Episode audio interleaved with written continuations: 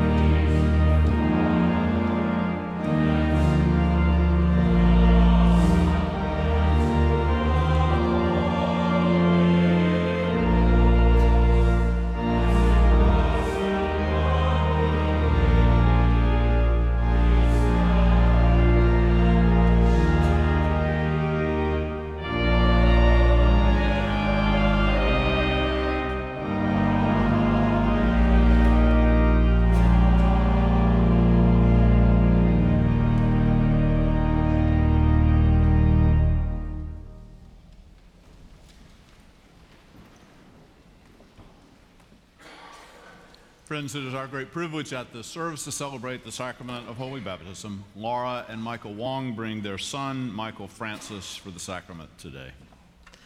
Brothers and sisters in Christ, through the sacrament of baptism, we are initiated into Christ's holy church. We are incorporated into God's mighty acts of salvation and given new birth through water and the Spirit.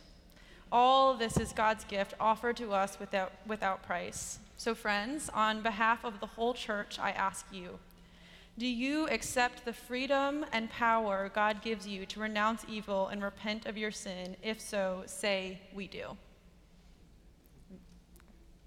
Do you confess Christ as your Savior, put your trust in His grace, and promise to serve Him as your Lord? If so, say, We do. And will you nurture this child in Christ's holy church that by your teaching and example, he may be guided to accept God's grace for himself, profess his faith openly, and lead a Christian life? If so, say, We will. We will. And will you, the members of Myers Park United Methodist Church, include this family now before you in your care? Will you proclaim the good news and live according to the example of Christ? Will you surround this family with a community of love and forgiveness that they may grow in their service to others? And will you pray for them that they may be true disciples who walk in a way that leads to life? If so, say, We will. Friends, let us pray.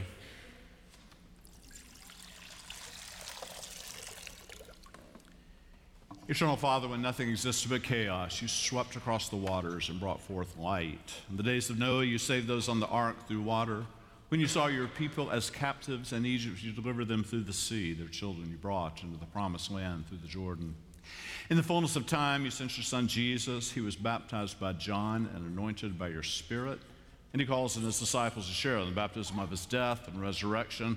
Pour out your Holy Spirit to bless this gift of water in him who receives it, to wash away his sin and clothe him in righteousness throughout his life, that dying and being raised with Christ, he may share in your final victory. All praise to you, eternal Father, through your Son, Jesus Christ, who with you and the Holy Spirit lives and reigns forever and ever. Amen.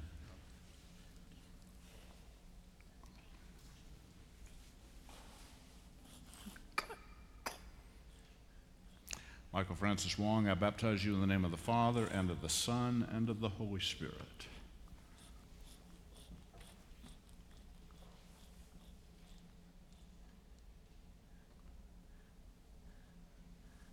Jesus said, I am the light of the world. Therefore, let your light so shine before others that they may glorify your Father who is in heaven. Child of God, as you grow in age, may you grow in grace and in the knowledge of our Lord and Savior Jesus Christ. We rejoice to welcome you to the family of God.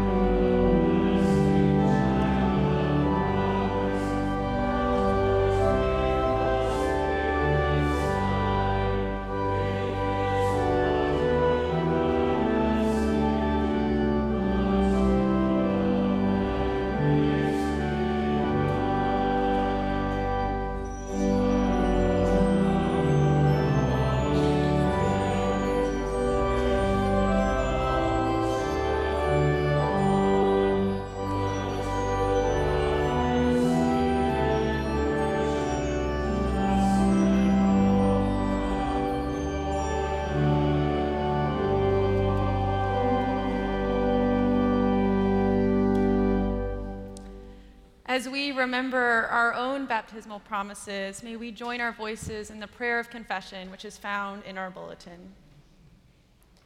Gracious God, we carry anger in our hearts we cannot release. Our past regrets continue to shame us with pain. Scarcity binds our hearts from generosity and growth.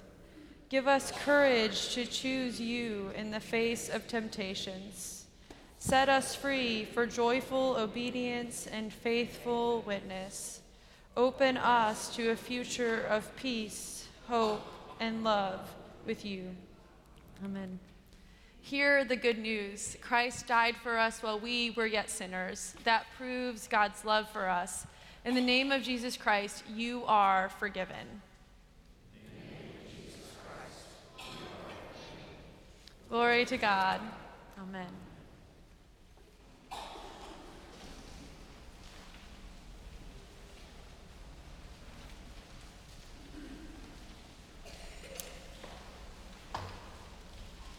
The Old Testament reading is from Joshua chapter 24, beginning with the first verse. Then Joshua gathered all the tribes of Israel to Shechem and summoned the elders, the heads, the judges, and the officers of Israel.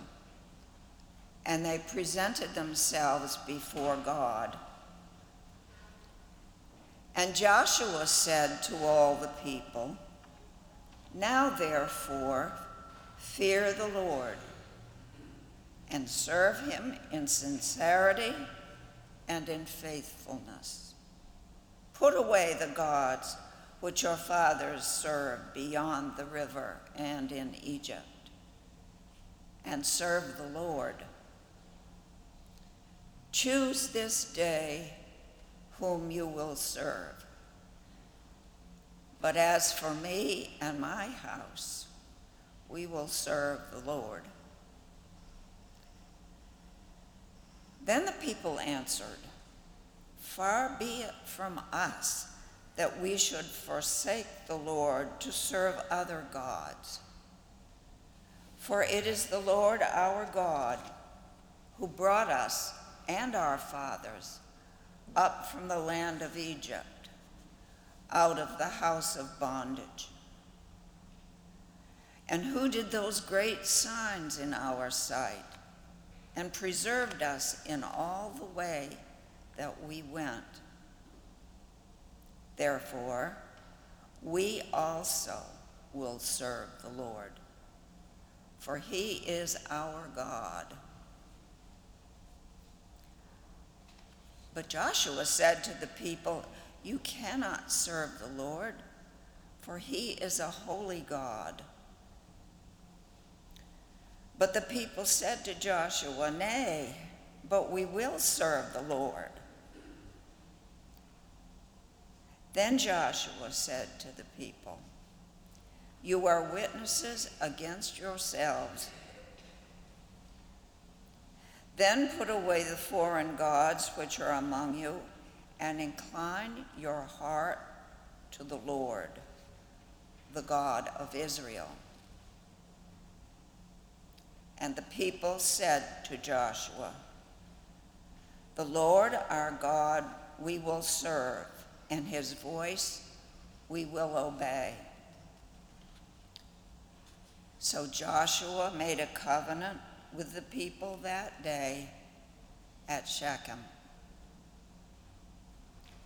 This is the word of God for the people of God. Thanks be to God.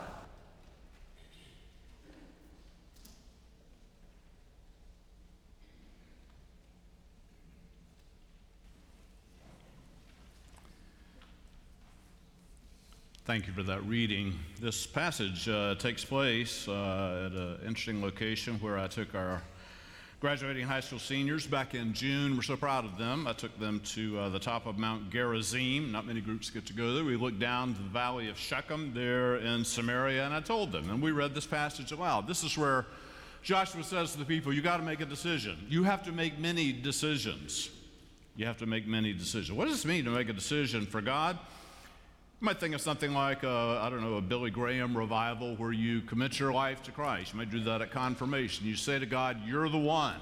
Uh, you're the axis around which my life turns. I believe in you. I commit myself to you.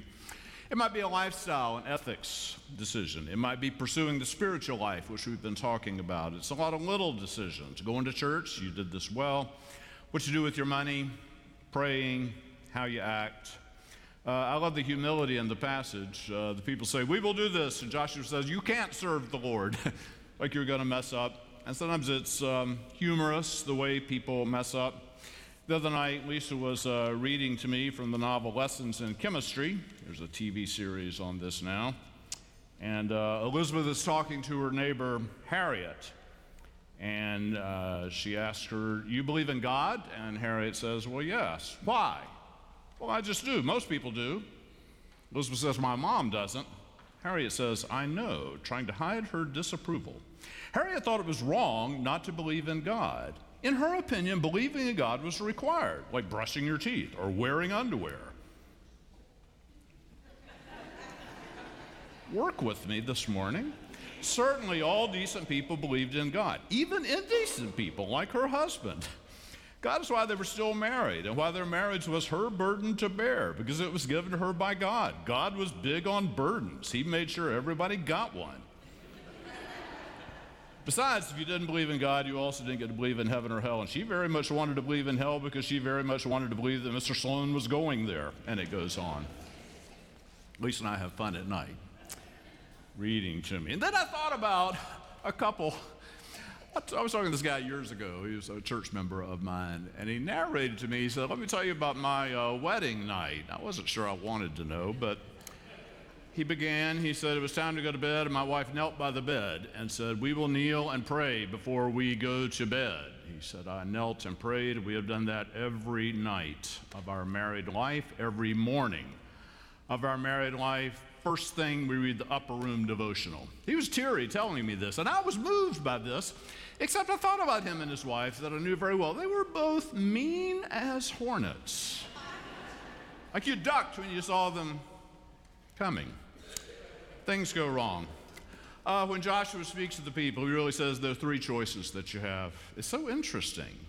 He says you can worship the gods of your ancestors, you can worship the gods of this land, or you can worship the Lord. That's so interesting. What does it mean to worship the gods of your ancestors, which Joshua rejects? He says, put away the gods of your ancestors. I thought about this for the past couple of weeks. I've told you before about my beloved grandparents, Mama and Papa Howell. Wonderful, wonderful people. I can't travel back in time and ask them about a few things, but I've thought about this. They were people who grew up, who lived in the first half of the 20th century in the rural South. I don't know what they thought about race. These were the days when people in their part of the country were lynched did they know about this? Did they rush to someone's defense? We can't know. What would they have thought if we could have told them back then, you will have a great granddaughter who will be a preacher? I suspect they would have thought, a woman preacher? Couldn't imagine such a thing. I do not fault my grandparents for things they may have thought or believed. They were creatures of their time, like we are. I think they were as holy as they were able to be. My premise always is, is that when they died, when any of us die, we will get to heaven one day and God won't say, You were so right about everything. You will, in that moment, understand the truth about things. You realize you got a few things right and a great many things you just got so very wrong. And you'll laugh at yourself and you'll say, Wow, I really whiffed on that one. I really whiffed on that one. And they are up there rooting for us to do even better than they did, holy as they were. Joshua says, Put away the gods of your ancestors. He says, Put away the gods of this land. It's easy to chide those who bow down to the vapid and vulgar gods of our land. That's an easy remark. I've been pondering one thing recently. See if you go with me on this. I read an essay recently by Marilynne Robinson. Marilynne Robinson, you know, is the great novelist. She wrote uh, Gilead. My favorite of hers is called Housekeeping. Marvelous, thoughtful novels. She wrote an essay in the beginning of it. She said, I miss civilization and I want it back. I love that. I miss civilization and I want it back. What she is lamenting is the demise of education in our culture. She wrote another book that says, When I was a child, I read books. She's trying to make a point that now books aren't that big a thing, the life of the mind. Now everything's about gadgets. Now everything is about what is monetizable. I was talking to a college president once, I'll leave him unnamed. He was bragging to me how they had changed their entire educational model. And instead of focusing on the humanities, now they are focusing on being able to get a job when you get out of school. I have children who are a little underpaid at the moment, so I get that. But the life of the mind, what about the life of the mind? I asked this college president, I said, What do you do to make your students wise? Once upon a time, that was the real point of higher education to make people wise. Christianity is about becoming wise. Christianity is about reading books. Christianity is about having wisdom. Marilynne Robinson wrote this now we are less interested in exploring the glorious mind. We are more engrossed in the drama of staying ahead of whatever we think is pursuing us. The spirit of our time is one of joyless urgency, preparing ourselves and our children to be means to inscrutable ends, to economic servitude. Friends, the spiritual life isn't about productivity, it's not monetizable. It's about books. It's about the life of the mind. It's about becoming wise. It's about, how do we put it? Prayer is a waste of time. We waste time with God. We focus on old stories, old heroes. We love learning. The other thing, I hope you'll work with me as I share this. I started not to tell you. I thought somebody would get annoyed with me. But then when I prayed about it, I think God wants me to talk about this. Marilynne Robinson also uh, laments the way uh, the adjective Christian has been hijacked in our culture. Christian now, to neutral observers, seems to be this uh, sneering, cocky Christianity that is more vulgar than virtuous. I mean, our country may decide to do X, Y, or Z, but I just want to say, please don't call it Christian. please don't call it Christian. Uh, Marilynne Robinson says this comes from uh, the radical right, and what puzzles her is that those of us who are in the center, or the way she puts it, those of us who are uncantankerous, are strangely silent. You know, this kind of Christianity that's on the far right. It's angry, it's judgmental. It says that the goods of the world are only for some people.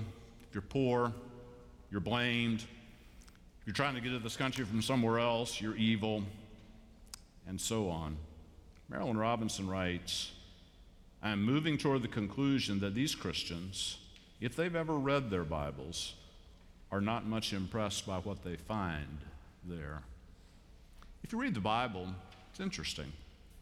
The poor are never blamed or vilified in all of Scripture. In all of Scripture, the stranger, the alien, is never despised, but is always welcomed. When Jesus talks about anything like a sword, it's something that he would have us to put down. You hear Christians now saying that if Jesus were around today, he would be armed and he would arm his disciples. Marilynne Robinson wrote about Jesus saying, The first will be last, and judge not. She says, We have it on good authority that prostitutes and sinners might well enter heaven before us. It is difficult to respond to this with a heartfelt Amen if one has found comfort in despising people in whom Christ clearly finds great value. In the Bible, says things like if you have the world's goods and see someone in need, but close your heart against him, how can you say God's love abides in you? That's in the Bible. The Bible says that uh, You love the Samaritan. The Samaritan is your neighbor. But aid to those who are suffering. I warn you week by week about political ideology being the idolatry of our day. I'm sure that that is right. That is the God that we bow down to. It is our political ideology. But it's not that you should just forget about political ideology or one is just as good as another. Uh, they all have horrible faults in them and bad habits that we as Christians should be unhappy about. And I want to name one. It, it, it's gerrymandering. Uh, most recently, Republicans in North Carolina have done gerrymandering, but Democrats had their day at gerrymandering. And if you look at maps where gerrymandering has happened, it's pretty interesting. They've created, the, if you show it to a child, the child will laugh. I thought of gerrymandering maps as a Rorschach test. If you showed it to someone as an ink blot, what are you seeing here? And you would look at it and you would say, I think I see corruption. God does not gerrymander. God does not look down and draw a line where things will be to the advantage of some people and to the disadvantage of other people. It's just not a thing that God does, and it's not the kind of thing that you or I should be happy or content with. The Christians who founded this country wanted a representative democracy, they wanted a balance of powers. The Christians who founded this country did not want too much power concentrated in the hands of any one person. Joshua says, Choose the Lord, not the gods of this land, not the gods of your ancestors. What does it mean to choose the Lord? We want to think in ways that are true. We want to think in ways that honor God. We want to think in ways that help us fulfill the mission that God has given to us. It's not about my biases or what works to my advantage. It's not about my fears and my defensiveness. When we look in Scripture, we consider what God, Joshua says that consider what God has done. Consider what God has done in Scripture. God didn't erect a meritocracy. God didn't erect a community where people would constantly be at odds with one another and trying to work to the other's disadvantage all the time. God didn't create a world where we should be shrill and angry and judgmental. God created a community of mercy. God suggests that we have a holiness that knows how to be humble a holiness that is generous, a holiness that is wise, holiness that never sneers, never judges, never sheds meanness. A Christianity where our antenna are always up and we're attentive to when we are being driven by fear. And remember that Jesus said, Do not fear. And we don't let our fears drive us. We let the goodness of God, the beauty of God's vision of life, determine things. We want a holiness that is curious. We want a holiness that is, how do I say it, brave but not tough. Do you see the difference? God wants us to be brave, but does God want us to be tough? To be brave. I thought about this. I've all, this is my last thing. Uh, I have often said that uh, with my friend Sam Wells, uh, who's the director of St. Martin's in the Fields in London, he wrote a book that said the most important theological word in the Bible is with. God is with us. We are to be with other people. We're not supposed to be against other people. We are with other people. God is not against us. God is with us. I have a I need to, I need to write Sam and, and tell him this. I'm not sure with is the most important word in the Bible. The more I read it and the more I think about it, I think the most important theological word in the Bible is all. All. Bible just seems bent on saying uh, whatever is, it's for all. It's for all. If there are goods in our world, we don't draw lines to exclude some and include those who are like us. It is for all. and we are prepared to sacrifice so that all can have the goods of God's world, which is an education, health care, whatever it is. All. All. Uh, something happened to me way back. I was a very, very young man. I was driving through eastern North Carolina, and I was hungry, and I noticed this diner by the side of the road, and I pulled over and I came in. I was the only customer. I ordered food. The cook, owner, I don't know who he was. Very jovial guy. I was preparing my sandwich, brought it to me. A second customer came in. He was still looking at the menu, hadn't ordered yet, and then it's so interesting. Uh, a black man came in. And this uh, jovial cook became kind of more somber, and he looked at him and he said, You know the drill. Tell me what you want. I'll bring it to you around back. The guy meekly went out. Customer next to me put his menu down and got up. And the cook said, Where are you going? The guy said, I'm leaving. He said, Why are you leaving? He said, If everybody ain't welcome, ain't nobody welcome. If everybody ain't welcome, ain't nobody welcome. Let's get Christianity right. We've got a choice. Be like Jesus. Listen to Joshua. Be God's holy people. It really is for all. For all. Thanks be to God.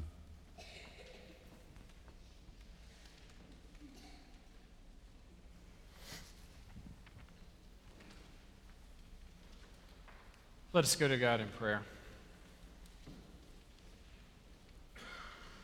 God of all peoples, we rejoice that you have gathered us here, that you have called each of us by name, and we do not remain just as ourselves.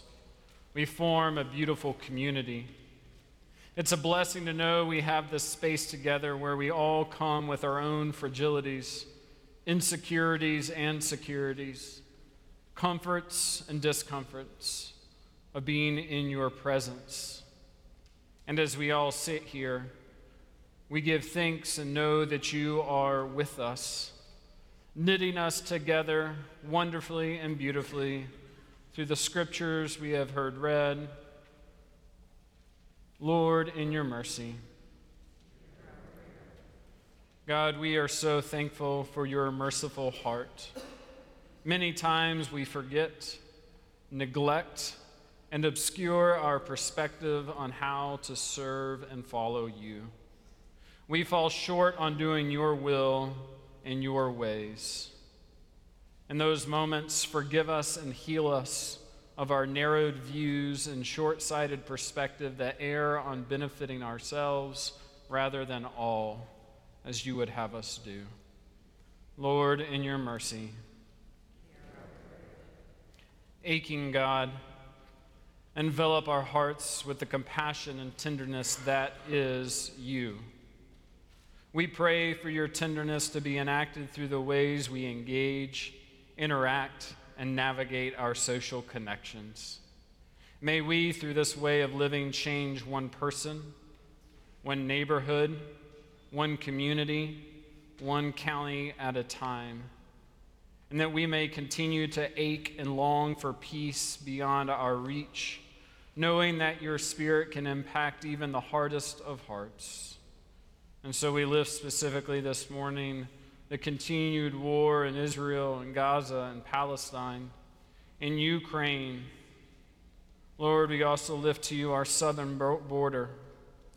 We lift dehumanizing systemic matters that lower someone's worth where you have called us to raise everybody's worth.